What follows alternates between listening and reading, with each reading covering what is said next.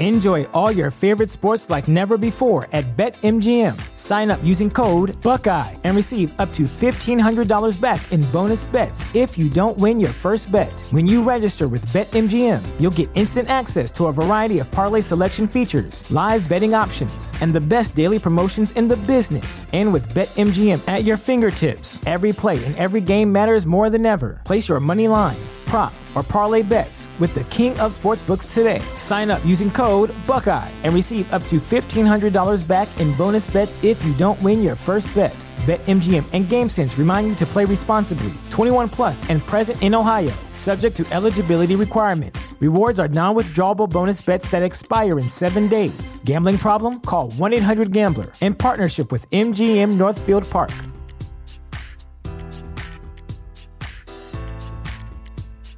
Say goodbye to your credit card rewards. Greedy corporate mega stores, led by Walmart and Target, are pushing for a law in Congress to take away your hard earned cash back and travel points to line their pockets. The Durbin Marshall credit card bill would enact harmful credit card routing mandates that would end credit card rewards as we know it. If you love your credit card rewards, tell your lawmakers hands off my rewards. Tell them to oppose the Durbin Marshall credit card bill.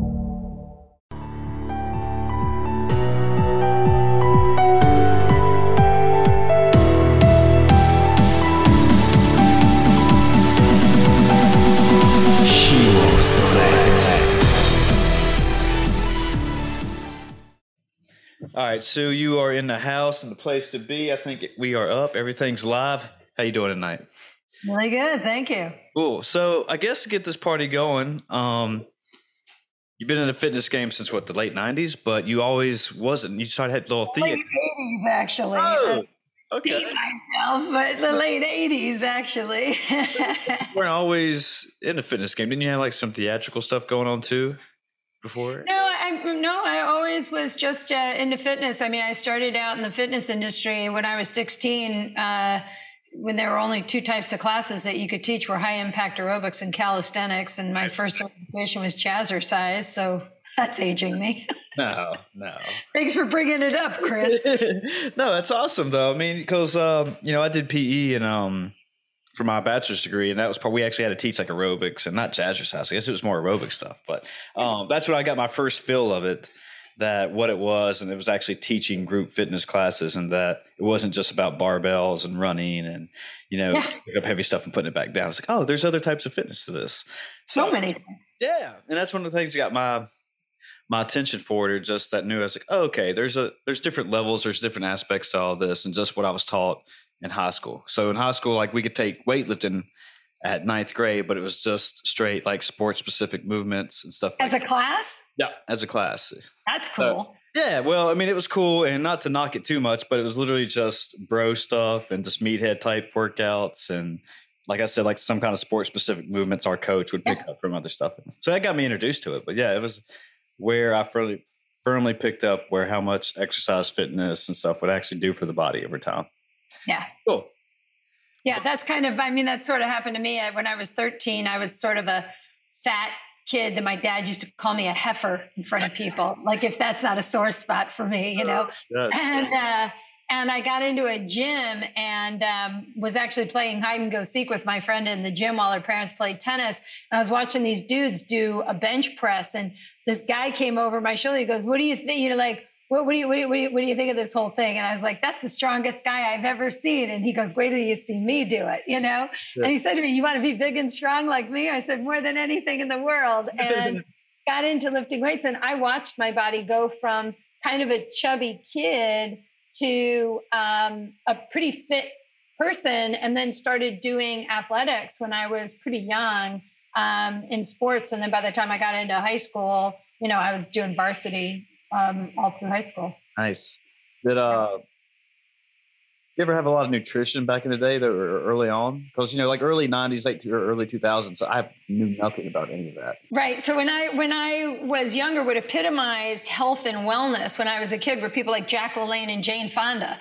Right. So I I think I got a book when I was in eighth grade with a friend of mine about nutrition. And it said, you know, like, and not just nutrition, just an overall way to keep yourself youthful and vibrant. And, you know, I'm like, 11, 12 years old reading this book. And it was really about being more regimented with um, calories and what a calorie was and, you know, washing your face before you go to bed and brushing your teeth twice a day and all these things. And so I think I instilled health and well-being very young because I had this obsession with aging. I, I thought of aging as a disease. I watched my great grandmother, who was super spry, go from the super intuitive woman to a woman who didn't know me over a course of a year.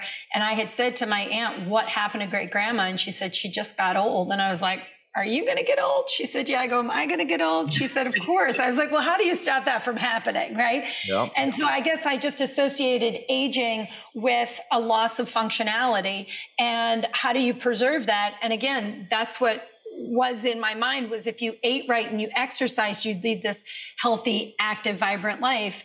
And I felt like I was on that track. I mean, I was in fitness, I was doing ESPN shows, and I had a Crunch Boot Camp video. And in the late uh, 90s, I got myself into just a boatload of chronic pain.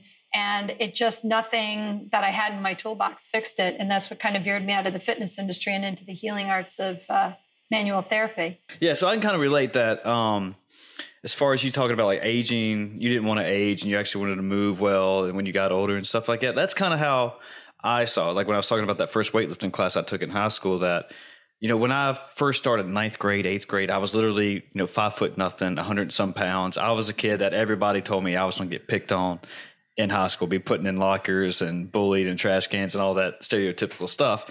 So when I actually saw like how much better I was getting just by from lifting weights, and yeah. every six weeks they would test us as far as like our athletic performance, and if we, does that sound coming back?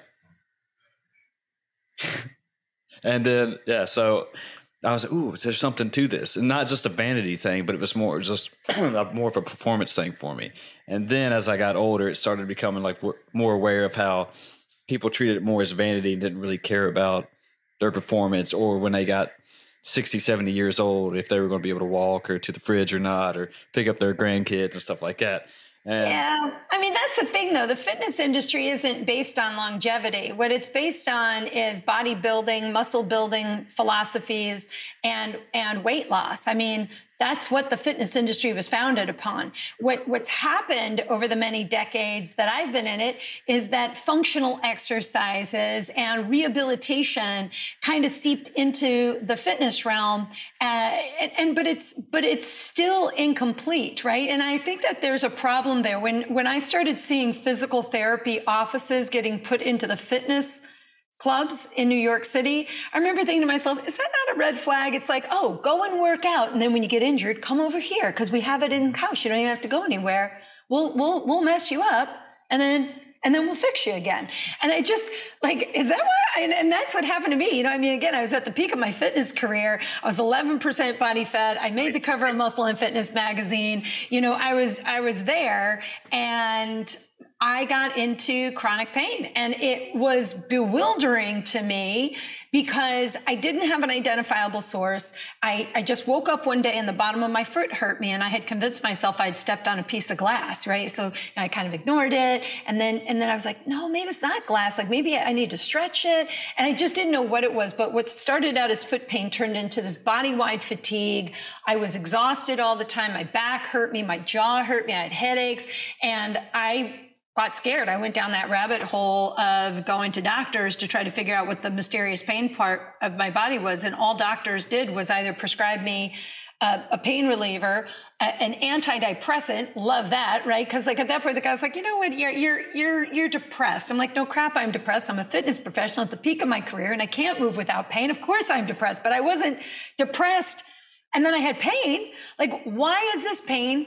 Persisting in what is it that's causing me the pain problem? And that's what veered me out of the fitness industry and into the healing arts. And that's why i'm where i am today trying to explain to people that there are other systems in your body that you need to care for beyond just your muscles beyond just your diet. There are other things that we can do besides build muscle and eat you know fruit and vegetables uh, to keep to keep active and healthy. There's so much more to the human body, and it's just not of the fitness industry. But you shouldn't have to get injured to learn about it. You, we could be proactive instead of reactive with this information, and that's what I'm out there doing is sharing that kind of stuff every day. Yeah, that's not the actual um, sexy thing to talk about. It's like, you know, the stretching and the recovery part of working out and what you're doing for the body outside of the gym and besides just picking up heavy stuff or running or whatever your fitness goals are. But it seems like now though that more and more information's coming out, more popular people as far as influencers or fitness enthusiasts, whatever you want to say, people like yourself are like, oh, there's actually some or a lot of truth to actually stretching and recovering and mobilizing and you know working on your body other than just you know doing meathead type workouts or whatever you want to say. And it wasn't yeah, like a sexy you, yeah, thing to say. Yeah, if you want to look, I mean, I, I like a physique of a fit physique, right? I mean, I've I think that having a fit physique is very sexy. I think it's alluring. I, I like what I feel like when I look good in my pair in my jeans, you know, of course. Sure. But I also feel like we, you know, again, like this idea of recovery, when people use that word, I always think of like something went wrong. When you're recovering from something, you recover from a surgery, you recover from an injury. You shouldn't have to really recover from your workouts. Like, what's that about, right? So instead, what if we use the word restorative? If we restored our body, if we actively participated in performing and then restoring, we would have a better result. So uh, my motto is prepare, perform, restore, repeat, right? Because if you don't spend time preparing the aspects of your body that tend to be the things that get injured, like your joints, if you don't prepare your joints for your performance, and then you work really hard and you train hard, and then you don't also restore the joint capsules, you don't you don't res- restore the resilience of your joint centralization, you are going to spend a lot of time and a lot of money searching for a therapist uh, who's going to help you recover from the injuries that you got from your performance and from not preparing and restoring your body. That's as simple as it is. Yeah, that's that's what I was trying to say. And like you know, and with all my training and everything I've heard, I've always heard the word recovery. You know, even if we take kind of a rest day, but it's actually an active recovery day. You know, just as far as that goes. So I guess that's a more I like the word restorative more. Yeah. That's a better way to say it. Yeah, yeah, it is a better way to stay. We're not recovering from anything. You're not yeah. an alcoholic recovering from something. Mm-hmm. You're not an injured person recovering from something. You're not trying to overcome something. We shouldn't overcome our workouts. We should just give back to our bodies now that it's given to us. And and if we feel good and our joints don't ache, I think that's a recipe for quality over lifetime. You know, I, I want to feel good every day, and I'm in my 50s now, so it's like you know I've kind of passed that that that mark of halfway through my life. And i don't want to age today. I always say i'm going to age. I just want to do it later in life. Like when i'm 90 you know mm-hmm. i can be all wrinkly and everything. But before that i want to try to stave off some of the negative effects i associate with the aging process and and gain all of the benefits of aging like not giving a crap what anybody thinks and just being who i am and you know loving as much as i can. And you know, just being happy is like it just seems uh, like a better uh, way to exist is is in a happy, abundant life. And when you feel good, you tend to be nicer to everybody too. Yeah, so I mean, that.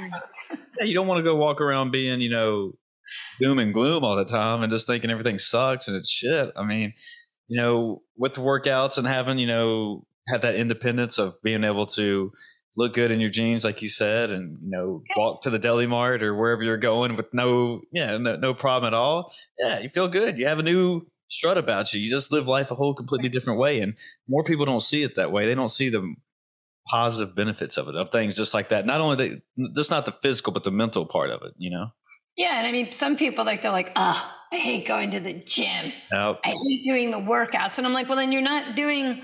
Like you don't have to go to a gym. Like all you need to do is find your sangha, your community, your your people, your tribe that you relate to, that get you motivated, um, that get you out there. Whether it's you know getting a couple of friends and going for a power walk, or getting out into nature and going for a hike. You know you don't necessarily need to be powerlifting, but there is something to be said about resistance training. And anybody who doesn't believe that or advocates to just do pranayama and just, you know, yogic practice and that's all they're going to do because that's all you need, well, I, I just I think body weight is super super important, but I also think loading the body a bit is also very beneficial to our overall resilience. You have to push the body a little bit here and there. You can't be all you know complacent like a baby. You do need to push the body a little bit to keep it moving over a lifetime. That's for sure. Yeah, you not only just push your body, but you're also challenging yourself on what you can and can't do.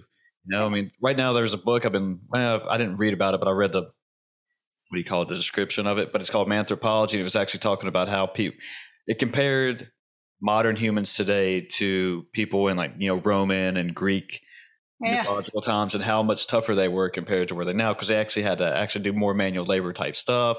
They had to fight for food. yeah, exactly. Yeah, you just couldn't go to the grocery store and get Uber Eats. You actually had to go out there and hunt something.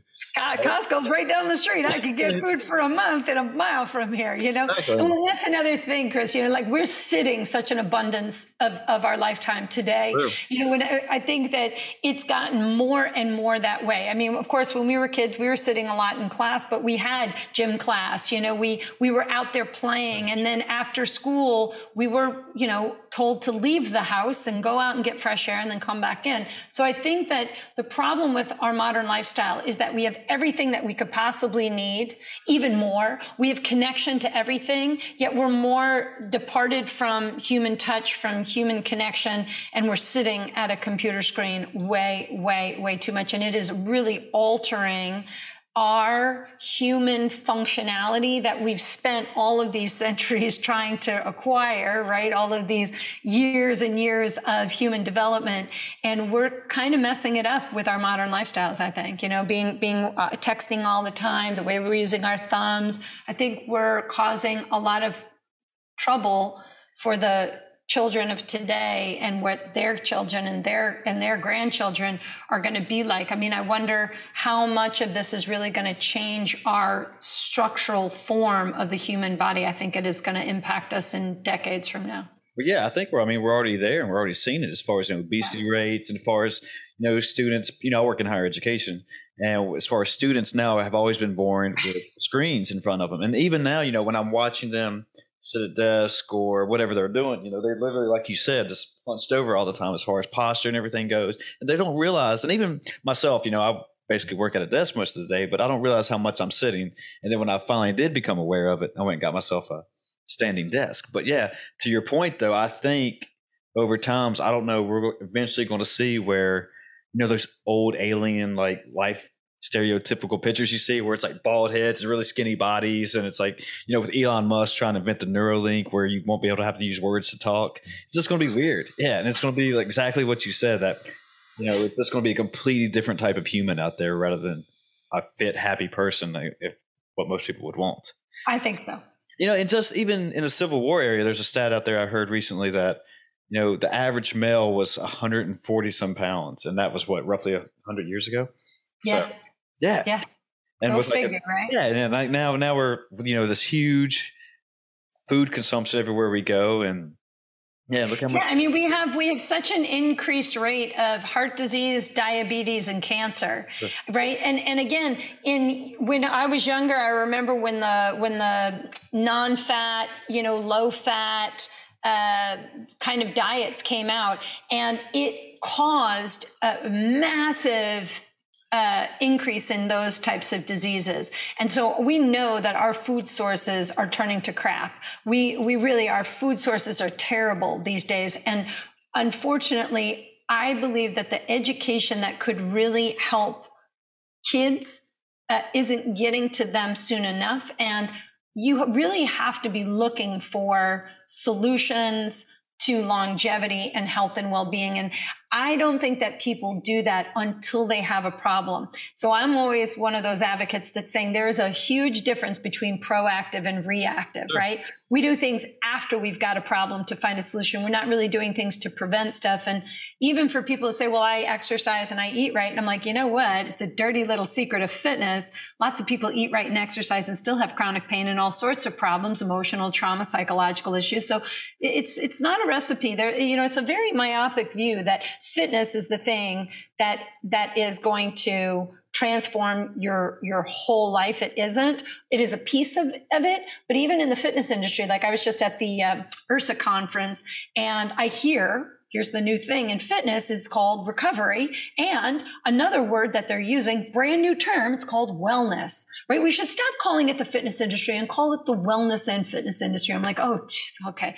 You know i mean we're trying to be everything for everybody in the fitness realm but i think that we just need to realize that fitness it has something to do with resilience, right? Resilience training to be resilient for your lifetime, not just to be fit, right? It's not about your mus- your muscles and your bones and your and your and your nutrition and how fat you are, how skinny you are, your BMI. It, life fitness and wellness and resilience and health span is the word we should use health span right? To improve our the quality of our health today to ensure a better tomorrow. And it's just that the fitness industry is very slow on the uptake. Oh, back in the late 90s when i started really investigating stuff about neurofascial science and was trying to figure out my own pain problems and got myself out of this pain point and then shifted into the healing arts and then tried to bring that back into fitness, I mean, people were like, well, you can't exercise your fascia. And this is too complicated. And nobody wants to come to the gym to restore, like to be, to be, you know, to, to stretch. People want to come to the fitness industry to sweat. And I get it. That's true. You know, people are more apt to spend 30 bucks going to one class to have somebody yell at you while you're on a treadmill rather than calmly teaching you how to take care of your body so that a decade from now your knees aren't needing replacement right? Sure. it's, it's, weird but i get it you know? One is seems instantaneous changes and one seems like i don't even want to think about myself in 10 20 30 years from now right? But we what you're doing today is what is changing your future. It's not what you did in the past. And i hear a lot of people especially guys who are suffering with pain in their 40s and 50s, they will always say, Well, when I was 20, I was a football player and I was really strong and I could push an ox. And well, I played tennis for every day of the week. I'm like, Okay, well, you know, when I was younger, my hair was longer and I was probably more muscular, but I don't, it's, I'm not talking about it today because that's in the past and nothing's happening there. And you're now 50 pounds overweight and you threw a ball to your kid and you tore your rotator cuff. So maybe it's time to live in the present moment where everything is happening and you have so much control because you can't change the past and I can't go back there and put you back there. So you have to live very presently. And I think that in the case of injuries, especially in fitness, we have this mindset that we're still 20 and can still just pick up a football and chuck sure. it as hard as we want and not hurt ourselves. But it, you will if you're not stable.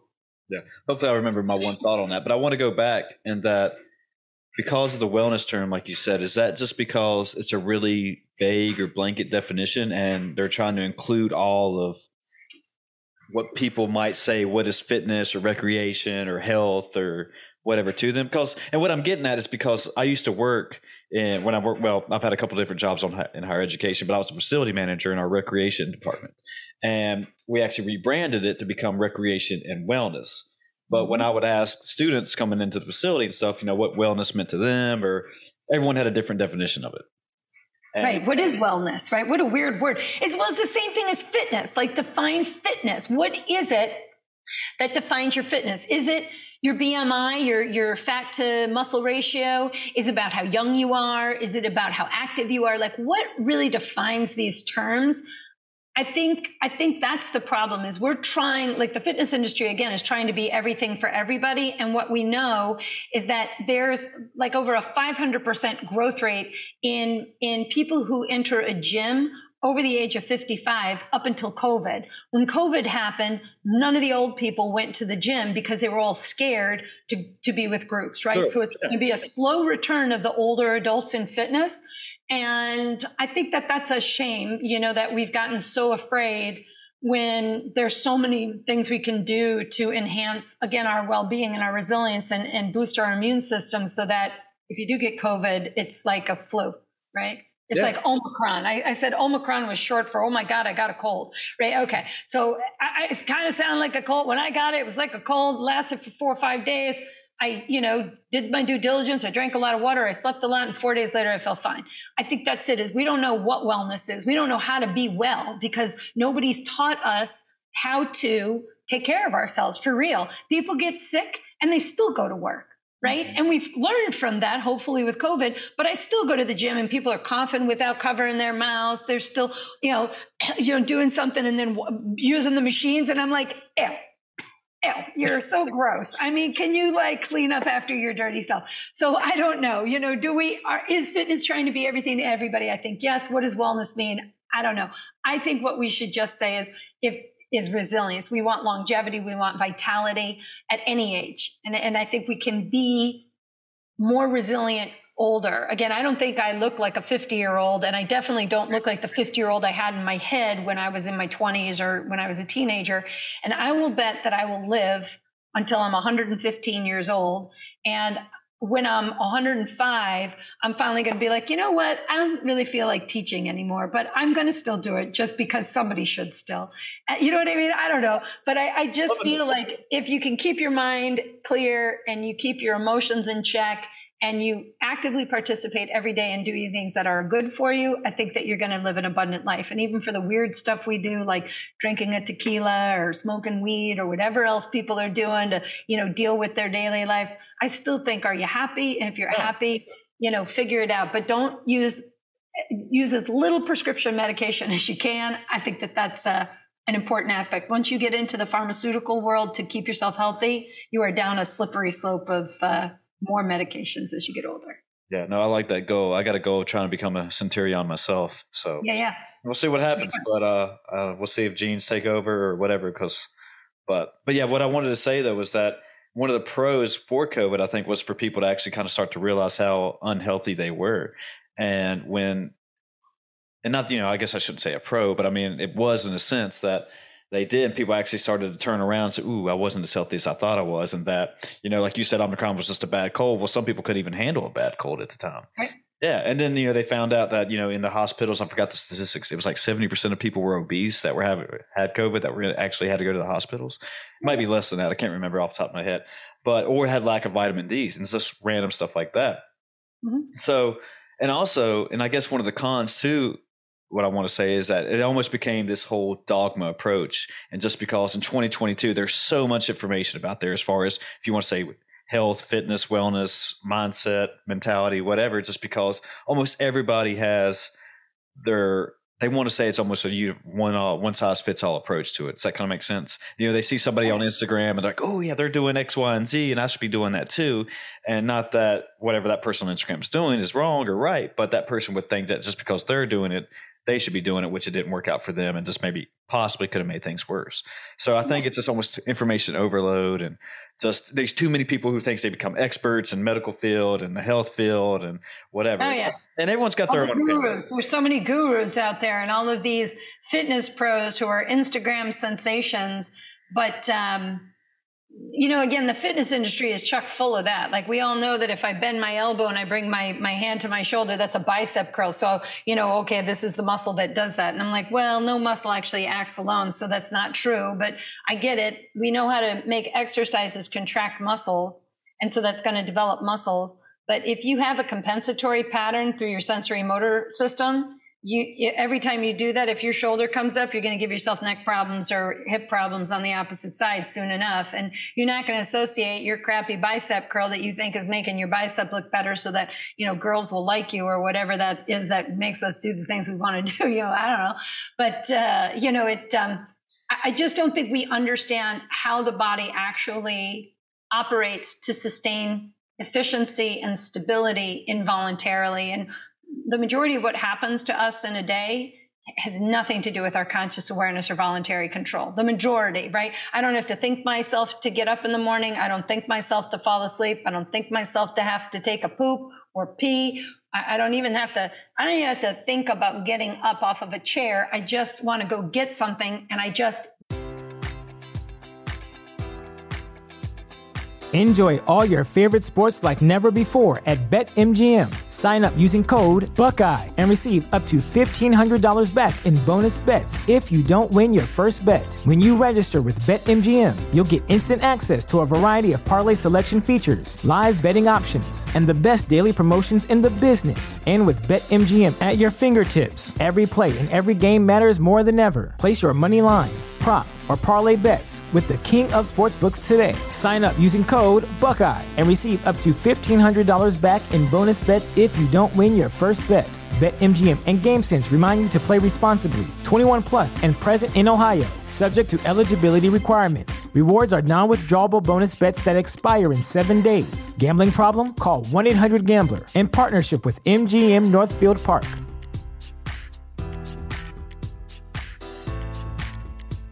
What does innovation sound like? It sounds like the luxury of being in the moment with your customer, client, or patient. It sounds like having the right information right when you need it. It sounds like being at your best for your customers and your business. Thanks to Hyland's intelligent content solutions that improve digital processes, innovators everywhere are able to do their thing better, whatever that thing is. Now, who doesn't like the sound of that? Hyland, for innovators everywhere, visit hyland.com get up and go get that thing. But if I'm in pain, I think about everything. Sure. I think about, I think so much. I actually alter my sensory motor pathways because now I'm like, oh my god, my back hurts. How am I going to get up off this chair? And now I'm adopting new patterns, which are completely messing up my brain's uh, ability to anticipate how I want to move. And the more I compensate to get where I want to go because I'm stubborn about actually restoring my body, I actually cause more problems down the road that I that I'm going to need somebody to help me fix. And, and I just think that's a slippery slope too. You know, I mean, we just we have so much ability to care for ourselves. We just don't know how. And you're not going to learn it on Instagram. I'm sorry. I don't care who's the next expert, who's the next guru. There's like, I mean, I've been studying the human body for 30 years and more Mm-hmm. It's embarrassing. So much of my life, the majority of my life, actually. Embarrassing. And I mean, at the last Fascia Congress in 2018, Carla Stecco presented um, new information that we have that they discovered a new cell in fascia called that they're calling a fasciacyte that is the primary cell that actually produces hyaluronan it's not the fibroblast that produces collagen and hyaluronan. They primarily are making the collagen. And these other smaller cells that look just like it are actually the ones that are creating hyaluron. hyaluronan. Freaking fantastic. We're 2020, or, you know, like in this day and age, we're still discovering new cells in the human sure. body. I mean, think about that. So anybody who calls themselves a guru of any sort, I would love to sit down and challenge them by asking them 101 questions and seeing how many they can really answer about the human body. And I'll bet that in the first three, they fail and the and the game is done. And, and just so the listeners know that when you say fascia, you're actually just talking about tissue, right? Well, fascia is not just a tissue. That's just it. Is in recent research, we're starting to discover that fascia could actually be considered a system of stability because there are active properties in fascia. There are active cells that are constantly like good housekeepers tinkering with the tissue. Um, so the cells are producing the fibrous elements of fascia, but fascia is in fact a system that is supporting, protecting, and stabilizing everything in your body. It's what keeps your skin lifted and resilient, gives you joint shock absorption. It is actually stabilizing every cell, blood vessel, and nerve in your body. Uh, so, on a cellular level, it is the stability system of every cell, nerve, and blood vessel, not just your muscles and bones. It's playing significant roles. I call fascia a, a, a neurological sensory superconducting highway. It's it is it is transporting nutrients, uh, it is helping with stability of every aspect of your body. And it's the most abundant tissue in your body that has been the least researched except for the last 25 years. And now, because of atomic force microscopy and looking at fascia under a microscope and these um, high powered microscopes, we're now looking at the behavior of these cells and realizing that this system is actually doing more for us and is a system that our nervous system, our lymphatic system, our digestive system, and our musculoskeletal system rely upon to function efficiently. Hmm. And you said this is now getting studied now compared to the last 25 years? Is that just because we didn't have just in the last 25 years? I mean, the past 25 years has been when atomic force microscopy has been used. So in the past, you know, 12 years, uh, fascia, the study of fascia has gotten more um, more prevalent, and there's more money going into the research of it.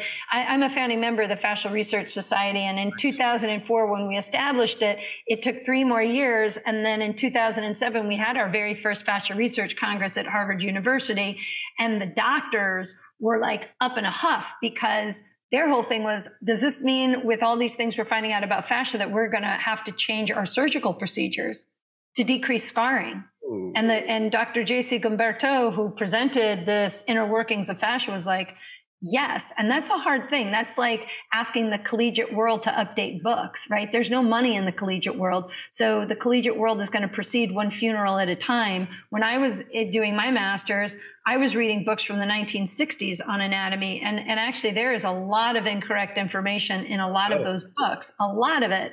Um, but but it's going to take a long time for us to fully catch up. When you go to physical therapy school, it's the same books that they were reading back then also. And so we're very outdated in the progressiveness unless you've got somebody who's really looking beyond the confines of the collegiate education to figure out how to help people, including themselves, you know, live abundantly, move with efficiency. Hmm.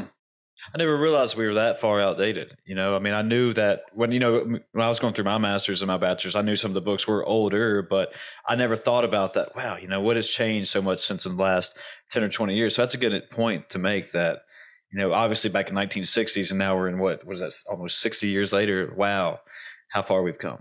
Good point. It's incredible, actually, that science, science and technology, right? I mean, the internet has allowed us to be global Sure. with communication, right? And so quickly, right? I mean, when I was a kid, we had a rotary phone, and if we called a friend and it was busy, you just had to wait yeah. until somebody was off that phone to get a message over there, or you'd have to leave your house and walk over to your friend's house, right? Now we get mad when, you know, it takes more than four seconds to upload a, a, a you know, something on our, on Google. We're, oh my God, four seconds. this is going on forever, right? I mean, we're so in a panic to get this information out right now. So again, we are the smartest we could potentially be and we're the dumbest ever. But on a science level, science and technology have so expanded our ability to understand neuroscience and cellular research. It is actually incredible what's going on in these communities of, of science. The unfortunate thing is in the US, at least, we have a hard time taking that information in um, or doing research on it because unless somebody's going to devise a pill and it's going to be a pharmaceutical product, there's not a lot of money in self care and self preservation because, in fact, it would put the pharmaceutical industry out of business. So they don't really want anybody to be well. They want to get us into the sick care industry sure. so that they can give us pills to get us better, right? They don't want us to stay healthy for too long, right? They want us to be reliant on it because that's how the world is. It's power and money. I mean, I agree. Know, power, money, sex, those are the three most powerful things in the world. I mean, we just narrow it down to sex and money. Those are two of the most powerful tools on the planet to get what you want, right? If we, I got a lot of money or I can sell myself, I can, I can certainly exploit some part of me and, and make money off of that. That's, that's where our world is sadly today. And we're in a precarious predicament because there's a lot of people. I mean, you saw it in, I, and I don't want to talk about politics, but there are some people who deny science because of some weird belief. And you can believe whatever you want, but when there's a scientific study that's done that can actually explain stuff, you know, you you want to own that you like you want to look at that but don't be held bent even on the science because here's the thing that i don't think a lot of people know about research papers is that a research paper can come out validating something and 10 years later another team starts to realize that the staining procedure of that study was done improperly and so all of that is wrong and now they've redone the study but the old study you can still find on the internet and you're still going to think that that's the truth True. of what you're reading and it isn't and you don't know that there's been an update because that's just not the way that the world works. You have to be actively in the science world, I think, to stay on the cutting edge. And I mean, I've been knee deep in this for now 25 years. And I am learning every day something new. Somebody's coming up, somebody's sending me something to read. I'm like, oh my God. I mean, it's just never ending now. So we're at a real precipice where if what you want to do is, is not only just be fit today, but again, be healthy and resilient when you're in your 60s, your 70s, your 80s. You don't want to have the knee replacement. You don't want to be sedentary. The younger you recognize how fascia works and how your nervous system works, the better off you're going to be to live a more resilient life. I'm going to tell anybody that that is like those are the two systems that people don't know anything about in fitness and they're the two systems that stabilize support and protect you so you should know about them yeah, no, I agree 100% with what you just said, and I love it. And, you know, especially with the pharmaceutical industry, I mean, what is it, that stupid saying that uh, the treatment's in the, or the money's in the treatment, not the cure? So that's, that's right. and, and people I think just love. I don't because to take medicine, and I don't know maybe just because they grew up with it, but you know, everyone, almost everyone I know, they're taking some form of medicine or right, just whether to help with, I don't know, pain, their thyroid, heart, blood pressure, whatever. But it's like Whatever. yeah, and it's like almost as they think of it as almost as a shortcut. You know, oh, I got to take a pill right now for the rest of my life. You know, like when I started losing my hair, you know, they told me I could either take a pill the rest of my life or take Rogaine. But then after I stopped taking it, that it'll just fall out anyway. I was like, well, fuck, I'm just going to embrace it. He So won't. yeah, so I was like, what? If Bald is sexy. I've never met a guy that's bald is not sexy. Thank you. Yeah, You're doing good, Chris. Keep Thank at you. it. Yeah, you know, it took me a while, like when I because I was graduating. I mean, this is off topic here, but right when I graduated from a bachelor's, I started losing it back here, and I was like, "Damn!" You know, it's like I'm 24 and I'm or 22, however old, so I'm losing my hair. But yeah, there's there's a lot of cool people out there with bald heads. So I was like, I'm just going to embrace it. What happens, we'll see. We'll go with it. But my point was is that what if people thought that you know, what if I didn't do things like this? What if I changed my lifestyle a little bit? What if I worked on myself a little bit, like you've we've been talking about, and I didn't have to take these pills, you know, for the rest of my life or do whatever. Maybe if I just change a couple of different things and see how my body reacts to it. Yeah. Yeah. Why? I mean, like I hate taking pills. You know? Yeah, but that's it. Is I mean, actually, I've had clients say to me, you know, I would do melt, but it's a lot easier for me to just take the pain reliever and, you Mm. know, and I just look at them and I'm like, oh, I feel bad for you. But if that's what you believe, in a decade from now, when you're on four pills and you've had a knee surgery and a hip replacement, I want you to remember what you're saying to me right now because what you're saying to me is I refuse to take care of myself or to try to improve my situation. I would rather rely on a pill that's going to make me not feel anything and forget that I am the the the person that I am is a spirit occupying a body and utilizing a mind to have a human experience. And I am being irresponsible on this incredible vessel that I've been given to, to lead this human experience. And once I say something like that to my clients, they're like, all right, I'm going to start melting. You know what I mean? It's like, I, you know, I don't want to be a, somebody's mother, but it's like we, ha- again, we have a huge potential to adapt our autonomic nervous system because our autonomic nervous system is adapting through aging. But if we know how to tinker with the autonomic aspects of stability and regulation and that and I mean that on everything hormones metabolism if we can tap into those things that are mostly functioning without our voluntary control or conscious awareness and get in there a little bit and tinker with it we help the autonomic regulation of stress repair and digestion balance out much faster than any pill will ever do and it comes with no side effects it only comes with up effects no side effects it's only it'll only just help you in every which way Hmm. Man. Yeah, I agree 100%. I I wish more people would just not be lazy and just, you know, do exactly what you just said and just learn from the, hey, there's up effects. You don't have to worry about all the side effects. it's, like not even that they're lazy though chris. I mean like are they being lazy or is it just there's a belief that i cannot help myself?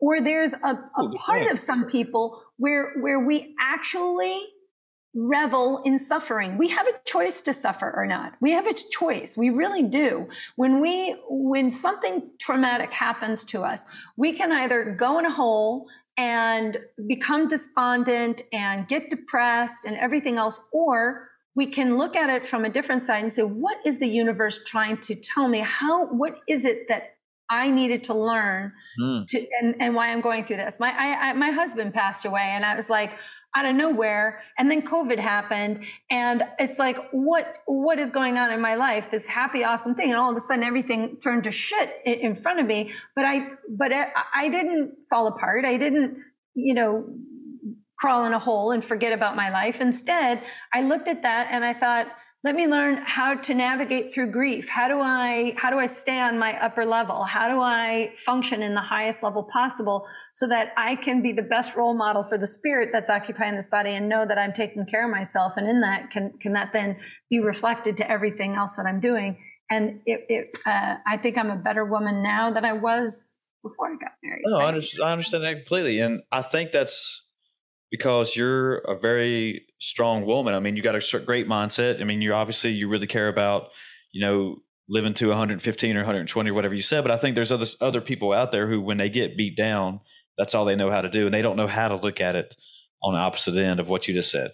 You know, that's right Yeah, and just, they just go with it. They're so, oh, I'll just keep taking my licks, and this this is going to be my life now until you know I die. But there's other people like you who eventually to say, well, it doesn't have to be this way. You know, life can be different, and I don't know why why that is or how people get into that mindset. Maybe it's just the environment they grew up in. But you know, it's one of those things too when you know, as I was going through, you know, high school, college, and everything, that I kind of always thought I was stuck in my ways. It was almost like I had a fixed mindset that I didn't know how to get out of my own way or learn something new. I just thought life was just what it was. But it was once until I just started opening up my mind and learning, you know, different aspects of, I don't know. I mean, this philosophy comes to my mind, but philosophy, fitness, I mean, how other people are living, new information, new science. It was like, and not just be automatically disregard everything I always saw. oh, well, they're not right, you know? But it's like, oh, well, let me see what they're talking about here. Let me read into it a little bit and see if there's any truth to this or not. And that's when it helped me, you know, expand and change the way I was living and made me a better person for it, you know?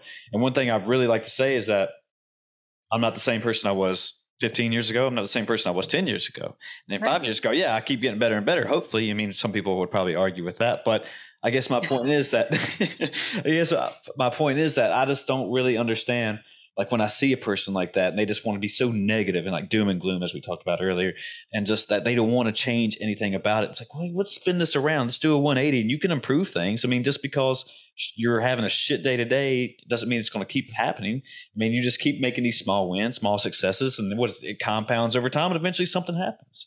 And hmm. yeah, just I guess that's all my whole point. That was a little bit of a rant, but I just wish more people could get in that mindset. Just I don't know how to make it. That's it. Is it, it takes it takes a great listener to understand where somebody's psychology is when we are very in a state of suffering, when we do not feel resilient, when we feel helpless and hopeless, we, we can become sounding very negative.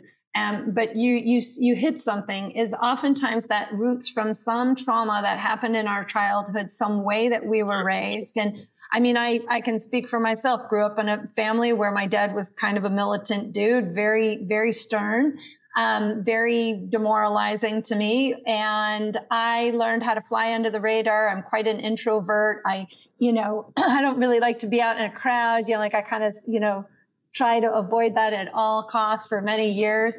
And I I did it because my dad would always point out how strange I was or I was so weird, right? You know, like you're just can't you be like all the other kids? Like why do you have to stand out so much? Like can't you just be like everybody else?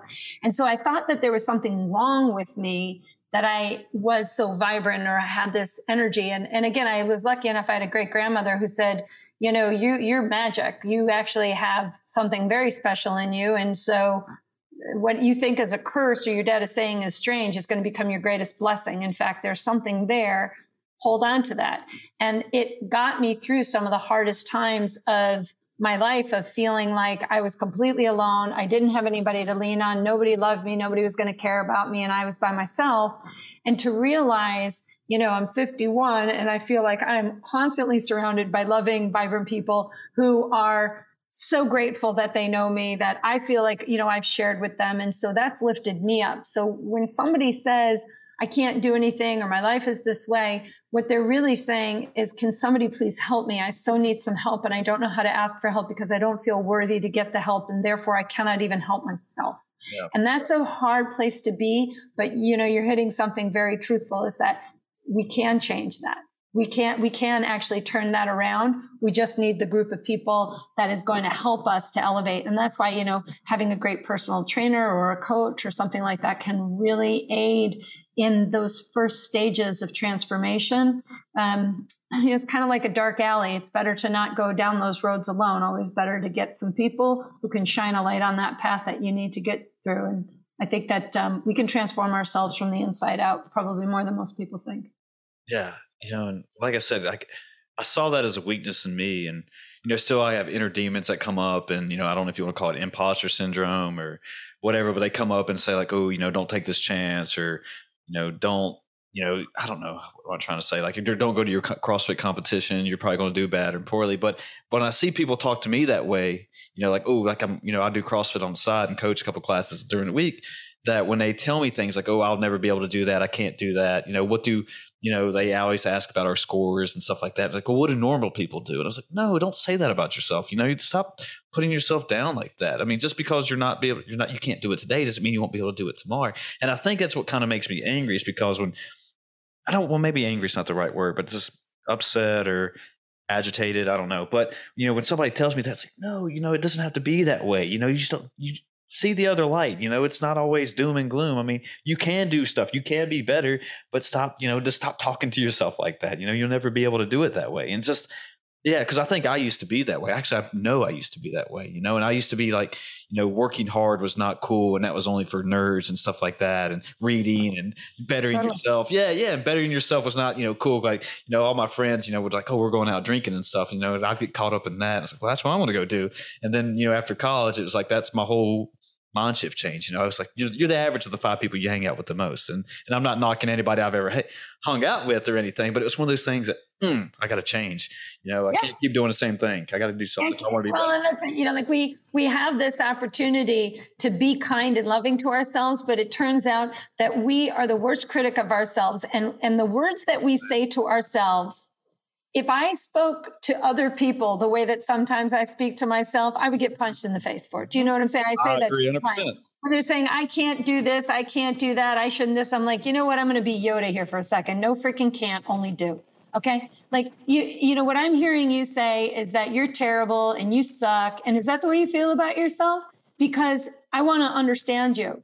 And, and that's it is that a lot of times when I'm kind of giving tough love to my client, they burst into tears because the reality of it is there is a part of them that is desperately crying out for love, that they don't feel loved because they're not loving themselves. And so they have that ability to like say those horrible things. So sometimes when somebody's saying, I can't do this, I can't do that, I go, yeah, no, yeah, definitely you can. I mean, you know, like there's no point in you even trying. I mean, right?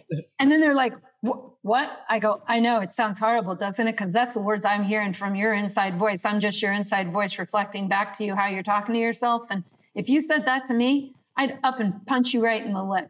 You know, and they're like, God, I am talking really smack about myself. And I said, don't do it, right? Because that's how you get into the suffering, right? Is that we actually have a belief that we can't do things. And I always, my, I, I mean, one good thing my dad said is, you know, you're never achieving if you're not failing right? If you don't try and fail, then you never tried hard enough. So if you fail, fair enough. Just get back up on the horse and try again. Don't I fail, then I'm never going to do it again, right? And so I feel like I'm um, I'm hell bent on always trying and trying again.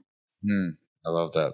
And so I know we're getting kind of short on time here, but I wanted you to talk about the melt method real quick, so everyone kind of gets a little piece of it or tidbit of it. But I'm guessing that based on the earlier part of the conversation is when you said you hurt your foot and the doctor told you to be on antidepressants. Is that kind of when you came up with this? Uh, well, that was when I, I mean, I was lucky enough in the late 90s, Google became a thing and I typed in fascia on the internet and I, all these sites came up and most of them were either about airplane propellers or sticks wrapped in twine. But the 50 or so that were about the human body, I started investigating um, fascia because the first diagnosis that I got was plantar fasciitis. And I thought, huh, inflamed fascia, could inflamed fascia be causing me all this pain? And if that's the case, there's no exercise for that. Like, how do you, how do you, how do you heal fascia? Like, is that even possible? Like, yeah. I don't understand fascia well enough to understand that. And so I went down this rabbit hole to really understanding fascia. And what was compelling to me was as I started learning these light touch therapeutic techniques that got me out of pain, and I started to apply those to my clients because I started out as a neuromuscular therapy and high performance athletes. And in 2001, when 9 11 happened, all of a sudden my private practice kind of exploded with a lot of people with post traumatic stress disorder. What I started making a link with was, you know, accidents and injuries will cause you pain, but illness, heartbreak, and loss and emotional trauma can actually cause more chronic pain than a physical act of injury. And it doesn't matter where your pain source comes from, fascia plays a role in the persistence of pain as well as the cessation of it. So I started applying these techniques with my hands with my clients. And a client of mine who had chronic TMJ said to me, You know, I come to you and I'm fine for about a week and a half. I don't have a migraine. I don't have tension headaches. My jaw feels better. And then after a couple of weeks, it comes back. And I said, it's got to be something in your environment. And she said, well, if you could just invent a way for me to do to myself what you do with your magic hands, I'd stay out of your office. Yeah. I thought, well, I'd be unemployed if it happened, but I wonder if I could do that. And so in, in the early 2000s, I really started to tinker with toys. I came up with this idea of taking PVC piping. I wrapped it in bubble wrap, wrapped it in a yoga blanket and a yoga mat and duct taped the thing together and started doing these light touch compression techniques and kept her out of pain for a week, two weeks, three weeks, a month, two months. And, and then she said, Can you do something with my husband's back? And it was just kind of off to the races. And so by 2004, I started to develop these sequences and I went to a health club in New York City, uh, actually a local community center, and said, I got this idea to bring manual therapy into the fitness industry to sort of bridge the gap between therapy and fitness. And I started teaching these tech, these techniques in group environments. I coined the term melt. And I started teaching people these light touch therapeutic techniques that basically are akin to manual therapy techniques. And it worked. I mean, people would limp in and walk out. And I did that for a number of years. And then by 2010, I had helped thousands of people. My private practice, I couldn't get people out of the office because so many people needed help in New York City. I guess we have a very stressed out world there. Uh-huh. And that's when I set out to write the book. And um, 2013, the Melt Method book came out, uh, became a New York Times bestseller. I wrote my second book in 2019, and today we've got about 2,000 instructors worldwide. Uh, I've got an app. And basically, what MELT is, is a simple self care method that teaches people how to simulate, again, manual therapy using soft tools uh, to rehydrate their connective tissue and alter sensory motor control to actually restore how our brain is anticipating how we want to move to function more efficiently, to get us back to those primal patterns that we adopted when we were between the ages of zero and two. Uh, compensation just exists over, over your lifetime. But if you learn how to restore the fluid flow of fascia, if you can help to upregulate your restore regulators of your autonomic nervous system and then restore sensory motor control, you can completely rewire neural pathways and function more efficiently in just a few weeks. So the treatments range anywhere from 10 minutes a day. We have 20, 30, 60 minute classes just depends upon what people are willing to commit. But even just three times a week for 10 minutes a day can alter the fluid system. And the foundation of MELT is, is learning how to treat your hands and feet. That's where we start with the methodology, and that's where everybody starts with the program. Nice. Well, Sue, you're a badass person. I know that. let's take us home on that. Um, if people want to find the Melt Method, if they want to find you, if you want to plug anything, feel free to do all that. Yeah, yeah. So if uh, you know if anybody is suffering in chronic pain, or you just want to improve your resilience or your performance, if you go to meltmethod.com, M-E-L-T method.com, you can find out all about our training programs. If you're a professional, if you're the general public, Melt on Demand, all the all the um, blogs and everything I write I'm also on Instagram and Facebook uh, and uh, uh, what's the other one? TikTok. God help us. TikTok uh, under Melt Method. So you can find me on Melt Method and also YouTube. If you just want to learn a little bit about what Melt is, go to go to YouTube and type in Melt Method, and there's a whole bunch of free videos there as well. Sue, thanks for being here. Thanks so much for having me, Chris. Thank okay. you. We're out here, folks. See you.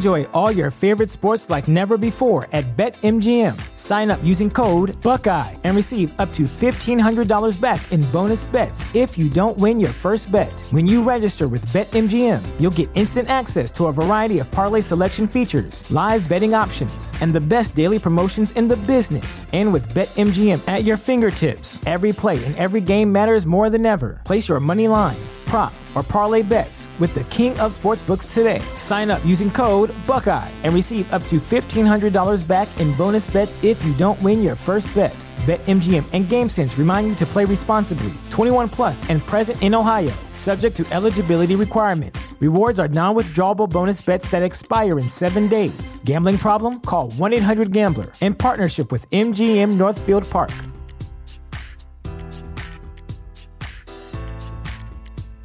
Say goodbye to your credit card rewards. Greedy corporate mega stores, led by Walmart and Target, are pushing for a law in Congress to take away your hard earned cash back and travel points to line their pockets. The Durbin Marshall credit card bill would enact harmful credit card routing mandates that would end credit card rewards as we know it. If you love your credit card rewards, tell your lawmakers hands off my rewards. Tell them to oppose the Durbin Marshall credit card bill.